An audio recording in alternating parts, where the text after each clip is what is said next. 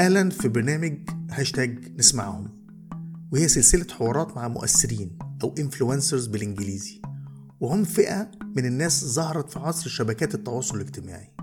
بعضهم رواد أعمال أو ناشطين أو فنانين أو مدونين أو حتى أشخاص عاديين، لكن نجحوا أنهم يكونوا جمهور كبير من المتابعين بالآلاف وبعضهم بعشرات الآلاف. وفي كل حوار هنتعرف على شخصية مؤثرة منهم ونسمع قصتها ونستعرض خبراتها ونحاول نفهم سبب تأثيرها على الناس، وطبعا والمهم هو آرائها عن الواقع اللي بنعيشه وتنبؤاتها للمستقبل.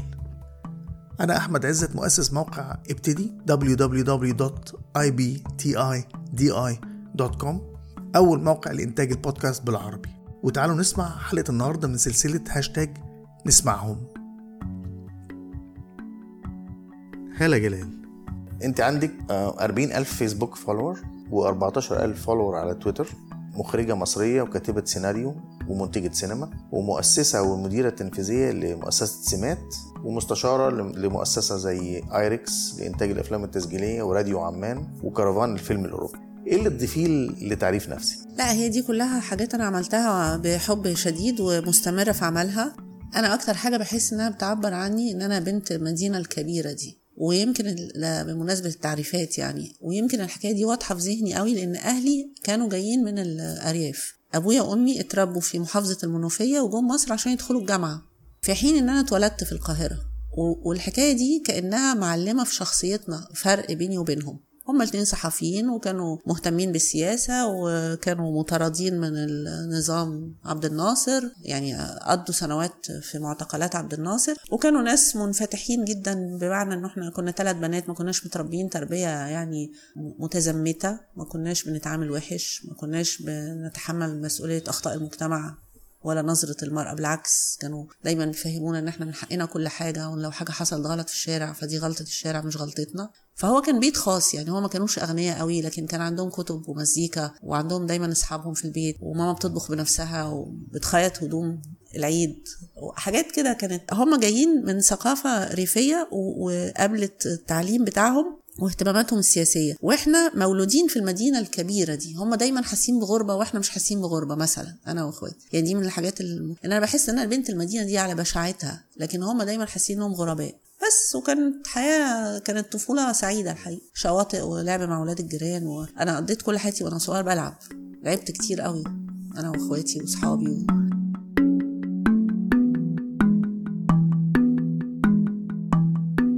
طيب تعال نخش في خبراتك النوعية. اشرح لنا كده وضع السينما العربية وتحليلك لأسباب الوضع ده.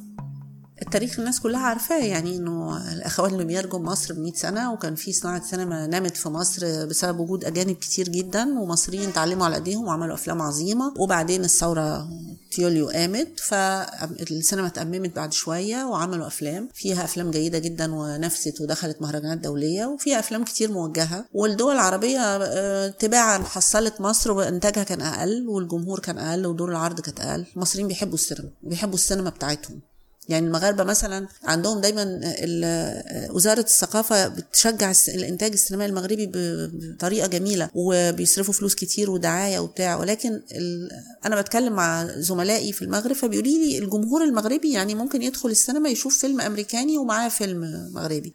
ده من انطباعات الاصدقاء، يعني ما عنديش احصائية بهذا الكلام، لكن المصريين بيحبوا افلامهم، يعني بيحبوا يدخلوا مع انهم بيتفرجوا على السينما الامريكية وكل حاجة، لكن ما زالوا بيحبوا يتفرجوا على فيلم عربي سموه فيلم مصري. يعني بيحبوا اللهجة بتاعتهم، بيحبوا القصص بتاعتهم حتى لو هي وحشة والنكت بايخة، وهيطلعوا يشتموه وهيدخلوا ياكلوا في شعره ويردوا على التليفون، بس هما في علاقة لسه طيبة بين الجمهور والسينما بتاعته في مصر. احنا حقنا نحافظ عليها لان هي عمالة تتدهور. طبعا لو السؤال الخاص بليه تدهورت الصناعة كما وكيفا، انا ادعي ادعاء مهول ان الرقابة ليها دور كبير في الحكاية دي، الرقابة الاجتماعية ومش بس الرسمية.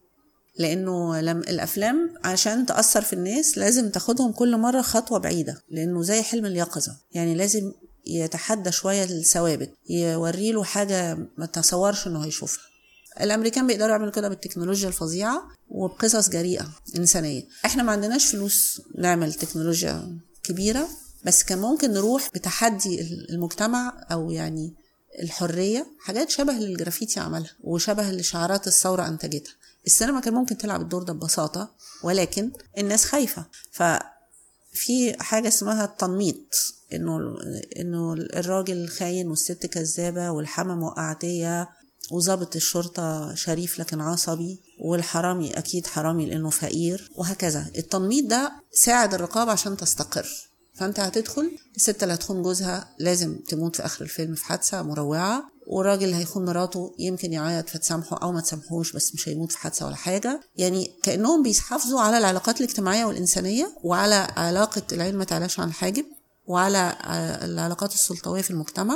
فالقصص بقت كلها مكررة بشكل لا نهائي. أنا عارفة إن حد هيقول لي ما هو طب ما هوليود بتعمل كده، هوليود بتعمل كده بهامش حرية أكبر بكتير، يعني في نسب وتناسب ما نقدرش نتجاهلها. دي حاجة زي ما أقول لحد إحنا عايزين نظبط الانتخابات في مصر يقول لي يعني انتخابات اسمال عليها في إنجلترا، طب بس خلينا نبقى زي إنجلترا وبعدين نشوف. أنا ما أقصدش بقى إن عندي عقدة خواجة ولا حاجة، بس بقول إن في درجات من التطور في علاقة الإنسان بالحرية، علاقة المبدع نفسه بالحرية. يعني اللي بيكتب الفيلم نفسه هو الأوتو سانسور ده اللي اسمها الرقابة الذاتية بتاعته أقوى من جهاز الرقابة السياسي، وخايف من أمه لما تشوف الفيلم أكتر ما هو خايف من رقيب حد، وبيفكر في ولاده وبيفكر في زمايله في الشغل. ده بقى أنتج حاجات زي السينما النظيفة، وأنتج حاجات زي إنه الست اللي هتعمل دور رقاصة في الفيلم دي أكيد رقاصة في الحقيقة. أنا متهيألي السينما تدهورت لأن الإبداع مش حر.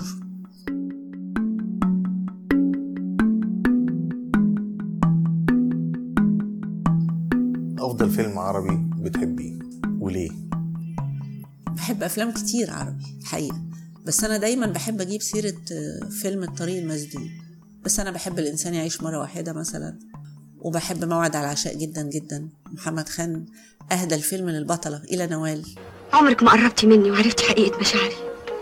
على كل حال الحكاية انتهت وخلاص. لا ما انتهتش، أنا هروح لعزت دلوقتي أطلب منه طلاق. نوال الطريق المسدود فيلم حلو ليه دايما بحب اجيب سيرته في ورش التعليم وكده، لانه السيناريو ده اتكتب في ازمنه قديمه جدا وكان بيحصل فيها مشاكل اجتماعيه. كاتب الفيلم عرض لمشاكل اجتماعيه جسيمه وانحاز للحريه وللحق والعدل. الافلام في العصر الحديث بتعكس الواقع وتنحاز للظلم وتقول ما هو الواقع فيه اوحش من كده.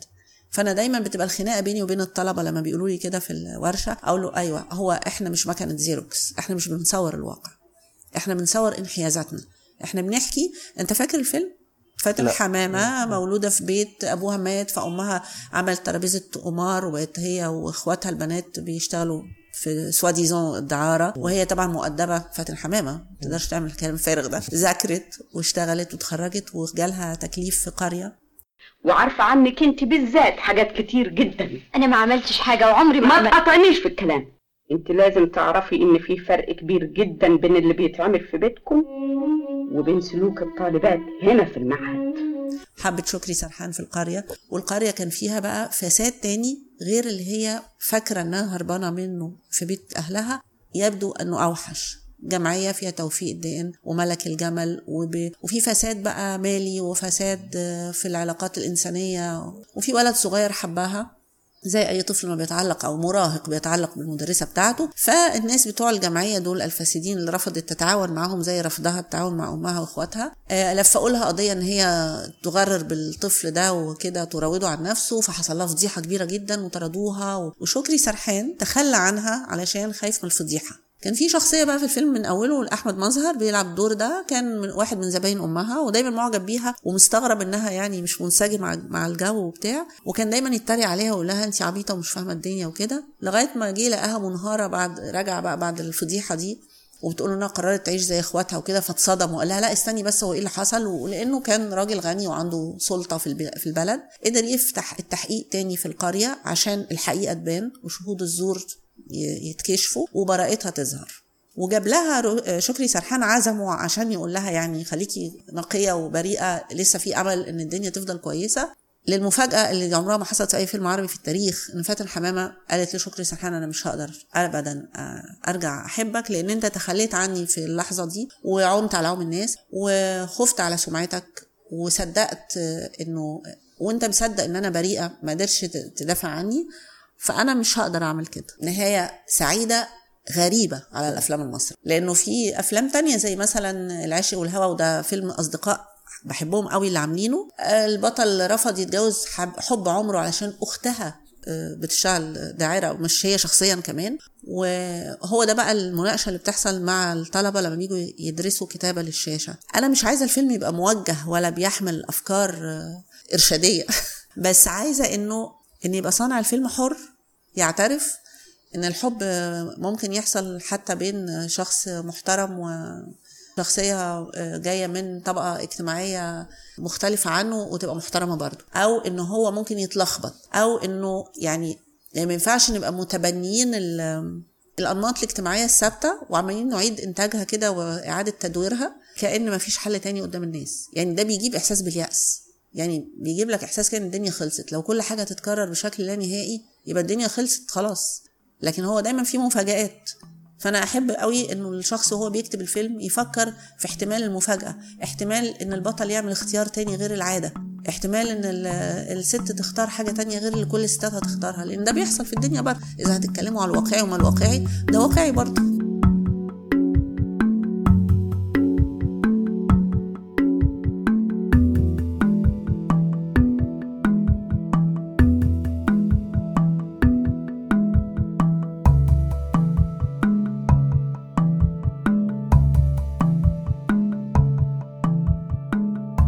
فيلم على الإطلاق مش فيلم عربي، وليه؟ لا مستحيل نقول كده. في عينك وافتكري فيلم. أنا مش أنا مش ناقد، بس أنا ما عنديش حتى دراستش ناقد. إن الحاجة الفنية اللي بفتكرها معناتها إنها علمت فيا.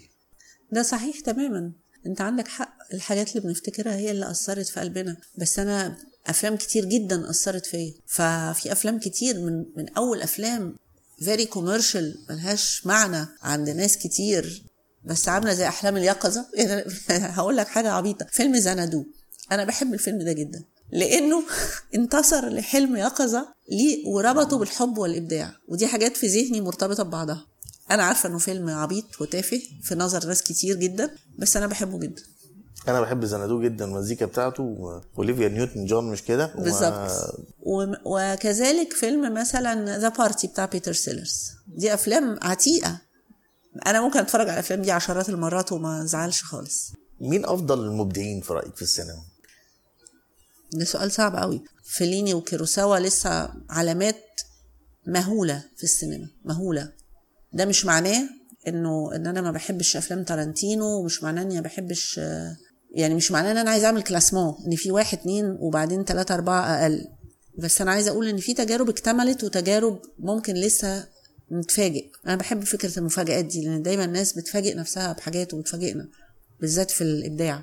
خمس أفلام لازم ناس تشوفها. أكيد فيلم موعد على عشاء، أضواء المدينة اللي كنا بنجيب سيرته، فيلم اسمه الخوف مش ناس كتير تعرفه لسعيد مرزوق، نور الشريف وسعاد حسني، الليلة الأخيرة كمال الشيخ. دول أربعة دلوقتي، فاضل واحد بس. عايزين فيلم جديد بقى.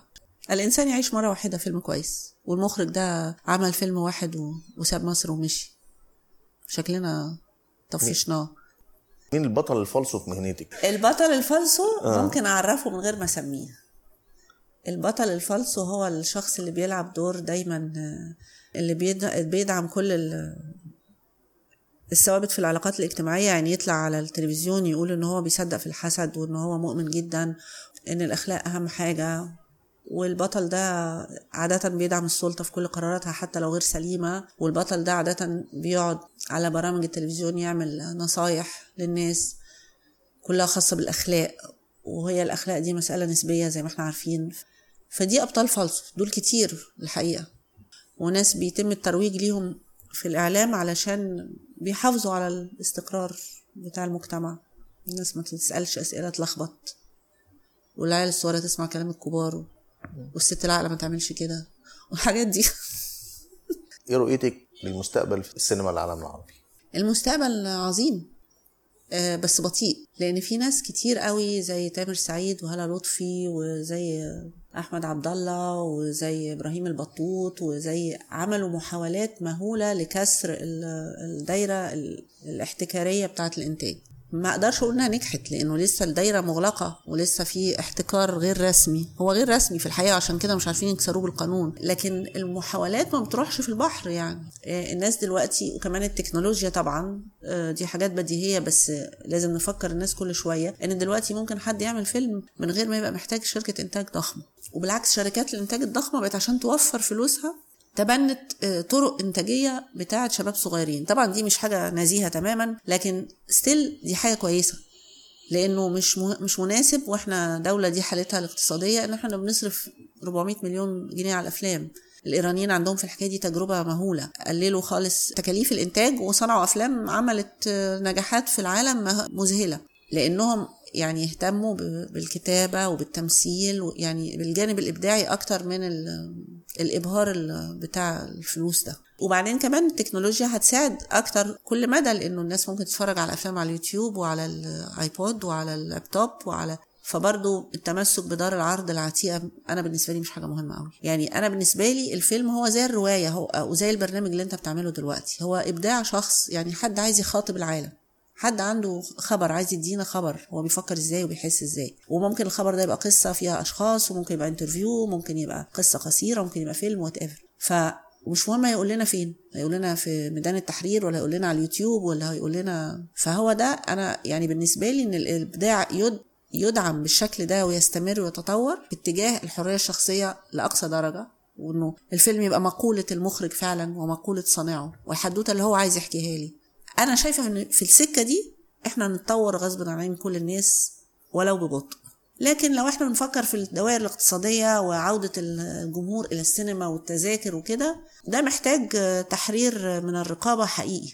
يعني انا ممكن اشتغل له مستشار ازاي تنعيشوا السينما اقتصاديا، لازم كل الحواديت تتحجي بطريقه تانية والحواديت تتغير والناس تبقى صادقه اكتر من كده بكتير، لانه الفيلم اللي كنا بنعمله زمان ده اللي هو تمثيليه على الناس، والناس في اصطلاح كده كانهم وافقين على على الخطه مع صانع الفيلم، هيمثلوا انه ده تمام كده، باظت راحت راحت بسبب الزمن وبسبب الثوره وبسبب الحاله الاقتصاديه، بسبب حاجات كتير قوي. ما بقاش ينفع نعمل الافلام اللي كنا بنعملها دي والناس تبتدي تقول الله والله حلوه شكلها شعرها ناعم بتغني حلو، كان خلاص الحكايه دي عديناها، مش هينفع، دي نقطه مش ممكن الرجوع ليها زي ما في بعض المنتجين بيحلموا.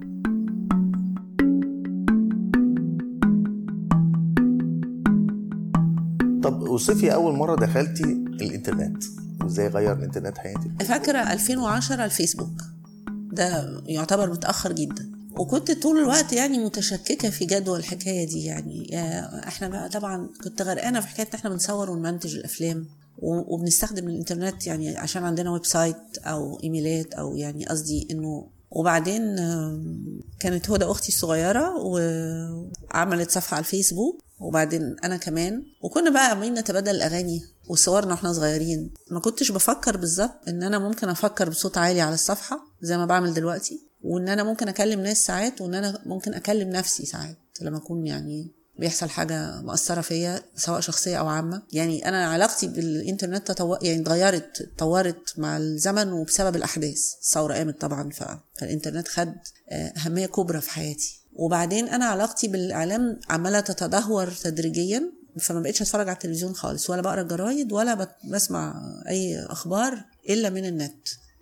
يعني ممكن اشوف حتى خطاب او لقاء سياسي او كده على اليوتيوب، لكن ما بقتش افتح جهاز التلفزيون او اسمع نشرة اخبار في الراديو. فبقى الانترنت كمان ليه دور تاني في حياتي مهم، غير بقى انه الاخبار غير الرسمي، رأي الناس واللي الناس بتقوله حصل لها، اللي هي حاجة ما تجيش على نشرات الاخبار الرسمية، وممكن تعكس اوضاع اكثر دقة وحقيقية اكتر من اللي بنسمعه في نشرات الاخبار. انا بشوف ان رسائلك مؤخرا يعني فنية جدا، يعني اجزاء من حوارات قصص، مش عارف ان دي حقيقيه ولا انت بتفكري فيها ولا بتكتبيها ولا ايه. كريمه ويوسف حاجه كده حب لم يحدث الا في قلبي دي روايه بنت الانترنت في الحقيقه. يعني انا لما كنا هو حصل حاجات كتير سنه ألفين وإحدى عشر في حياتي الخاصه، مش بس الثوره، اختي توفت واصحاب كتير ليا اتصابوا وفي حاجات كتير صعبه حصلت.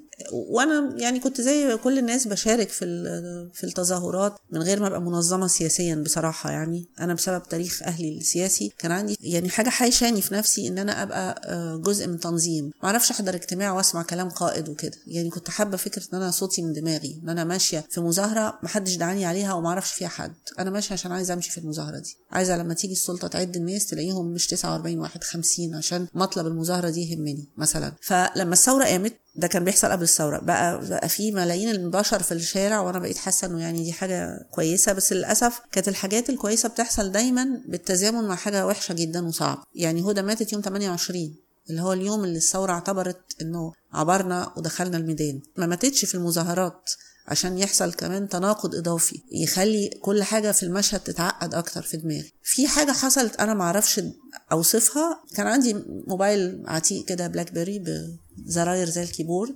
فأول مرة كتبت على تويتر إنه أنا حاسة إنه كل حاجة أنا صدقت فيها ما صدقتش فيها، الحب والثورة. وأنا فاكرة الجملة دي، أظن إن ده كان في محمد محمود، مش متأكدة امتى بالظبط، في أول سنة ولا التانية. ومن ساعتها ابتديت كل شوية كأن في عالم موازي بيحصل في دماغي، في واحدة واحد بيقابلوا بعض في ظروف مش معقولة زي اللي احنا فيها دي وبيحصل بينهم حوار. بعد شوية ابتدى يبقى في حدوتة في ذهني، وفضلت أكمل بقى على الحكاية دي، في جريمة قتل وفي قصة حب وفي ناس أصحاب وفي حد خان حد كالعادة. يعني فضلت أعمل كده لغاية ما في ناس أصحابي قالوا لي، آه نورة يونس قالت لي ما ينفعش تعملي كده، ودي حاجة آه كان ناس كتير بقى بتشيرها وبتعجب بيها وحاجات كده، وأنا ما كنتش منتبهة تماما، أنا كان ثيرابي شخصي أظن كده. فنورة كانت أول واحدة قعدت تشجعني أعمل هاشتاج، وابتدت ترجع في, في التواريخ القديمة، ولما يجي الميموري بتاع الفيسبوك نضيف الهاشتاج للنصوص القديمة. وهي واثنين من أصدقائي عمرو ونريمان تحمسوا إنهم يشجعوني نجمعها وقالوا لي هنساعدك في جمعها. وبعدين لقيت ناس برضو أصحاب دور نشر أصدقاء بيعرضوا علي أن أطبعها وبيسألوني إذا كانت هي مكتوبة ولا لأ، وهي ليها مسودات، هي ملهاش مسودة، يعني نصوص بأرتجلها في اللحظة كده. أما يحصل أي انفعال، أسمع نكتة أو خبر وحش أو أبقى زعلانة قوي أو أبقى خايفة موت أو كده، ببقى عايز أكتب حاجة عن كريمة ويوسف يقولوها البعض كأنهم مرايه للي انا حاسه بيه. ده كويس انك بتفكريني، كنت حابب اسالك، انت فكرتيني بيه. انا في احد اصدقائي على على فيسبوك اسمها امل مفيد. امل مفيد دي مش حقيقيه مش كده؟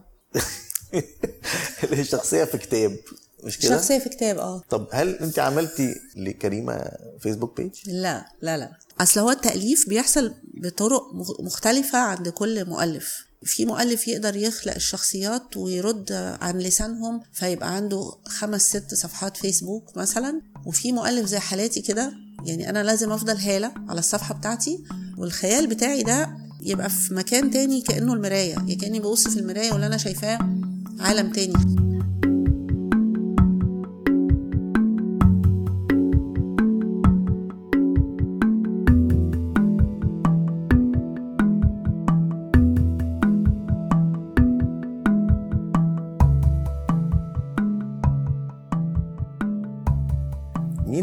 خمس أفراد بتحرصي على متابعتهم على شبكات التواصل، يعني مين الانفلونسرز بتوعك؟ ده سؤال صعب قوي بالنسبة لي، ما عنديش الحكاية دي. أنا بصحى الصبح مثلا أقعد أكتب كتير قوي كأن دماغي فيها وش وعايزة أخلصه على الصفحة دي، قلقانة من اللي بيحصل في الحياة العامة، بهزر، بكتب على الأغاني اللي أنا بحبها وحاجات كده. وبعدين بزور صفحات أصدقائي، أنا يهمني أعرف رأيك مثلا في اللي بيحصل، ويهمني أعرف رأي ريم سعد مثلا ونادية كامل وعز الدين شكري، وبعدين يهمني أعرف مثلا عمرو عزت كتب إيه وحسام بهجت كتب إيه. فأنا بزور صفحات ناس ممكن طبعا يكونوا دول أنا متأثرة بيهم، بس أنا مش قادرة أحطهم بالظبط في المكان اللي أنت وصفته، بس أنا بزور صفحات أصدقائي عشان كمان بستنير برأيهم. يعني حتى لو بيحصل خلاف في التقدير ببقى عايز أعرف هو إحنا اختلفنا في أنهي نقطة واختلفنا ليه، وإذا كان ممكن أغير رأيي فعلا ولا لأ. وفي ناس بقى بتكتب حاجات بتأثر فيها أدبيا، يوسف ليمود، يعني في ناس بتكتب نصوص. أنا بحب الشعر جدا وبحب الأدب وبحب الفنانين التشكيليين لما بيكتبوا كوتس جنب صورهم أو لوحاتهم، وطبعا علاء عبد الفتاح كنت بقرا اللي هو بيكتبه. طبعا في الامور السياسيه المعقده ببقى عايز اعرف راي عايده سيف الدوله وليلى سويف ومنى. بزور صفحات زي صفحه الداخليه وصفحه الجيش، وبزور صفحات زي زي صفحات التلفزيون المصري. يعني بقى عندي فضول اعرف كل شخص واقف في موقع شايف اللي حصل ازاي، لان ده بيخليني احاول ابني مشهد اللي بيحصل في بلدنا دلوقتي. يعني بحاول اشوف هو احنا ممكن نتفق اصلا ولا لا، ولو اتفقنا هنتفق على ايه، ومش بس كده هنتفق ازاي. تتخيلي ايه السبب اللي يخلي الناس خمسة وخمسين ألف واحد عايزين يعرفوا انت بتقولي ايه؟ دي بالنسبه لي كانت مفاجاه. انت ما سعيتيش ان الناس بهذا الاحجام تبقى متابعاكي؟ لا، ما عملتش حاجه خالص الحقيقه، وده حصل بشكل تراكمي على مدى ما اعرفش كمان هو حصل هل حصل طفره ولا ما تابعتش حتى ال... لا ما اعرفش الحقيقه. بتحسي ان في عليكي مسؤوليه لما يكون عندك خمسة وخمسين ألف واحد بيسمعوا دي بتقولي ايه؟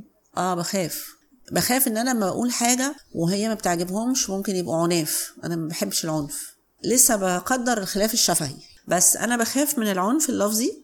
وبعد افكر كتير قوي في ان الكتابه الالكترونيه الكتابه كلها رموز، فهي بارده، فانت ممكن لو شخص ما يعرفكش شخصيا انت تكتب جمله وانت بتهزر هو يفتكرك بتشتم، او آه انت تكتب جمله وانت بتتكلم جد جدا فهو يتريق عليك لانه فاكرك بتهزر. فانا كنت دايما آه من الهموم اللي عندي ان ازاي نقلل سوء التفاهم ده من غير ما نفقد الوسيله دي، لان برودها ده في حد ذاته ميزه. احنا مش عايزينها ساخنه زي اللقاء البشري، بس احنا لازم نقلل شويه احتمالات فشلها.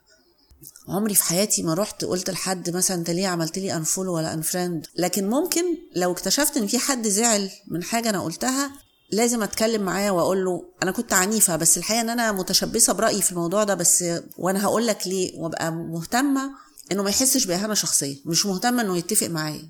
ما اعرفش اذا كان ده ليه دعوه بان الناس زادت ولا ما زادتش، انا ما اعرفش هم الناس زادوا ليه، مش عارفه هم كمان. يعني انا ساعات ببقى مبسوطه فاقعد اشير اغاني وهزر، وساعات ابقى محروق دمي من اللي بيحصل من انفجارات في حته فابقى بشير اخبار، وساعات ابقى بحكي عن ولادي، وساعات ابقى بكوت الروايه. فانا كمان مش متاكده ان كل الناس بتتابع كل حاجه. ايه تصورك للمستقبل على اطلاقه؟ يا الهي، ايه الاسئله الصعبه دي. تصوري للمستقبل ان كل ما الدنيا هتبقى صعبة اكتر كل ما هنتعلم ان احنا كنا مهمين بالنسبة لبعض. يعني كل ما هنقدر الناس اللي دعمتنا ويعني سندتنا عشان ما نقعش، وقومتنا لما وقعنا، لان هو مش مفيش حاجة تضمن ان ان الدنيا هتمشي في اتجاه افضل، ما نعرفش. لكن اللي اكيد نعرفه ان كل ما بيبقى فيه ظروف صعبة بأنه ثمن أكتر الأصدقاء والمحبين والناس الطيبة واللي عندها ود مجاني. أنا بالنسبة لي ده دي حاجة تطمئن، إنما إيه اللي هيحصل معرفش.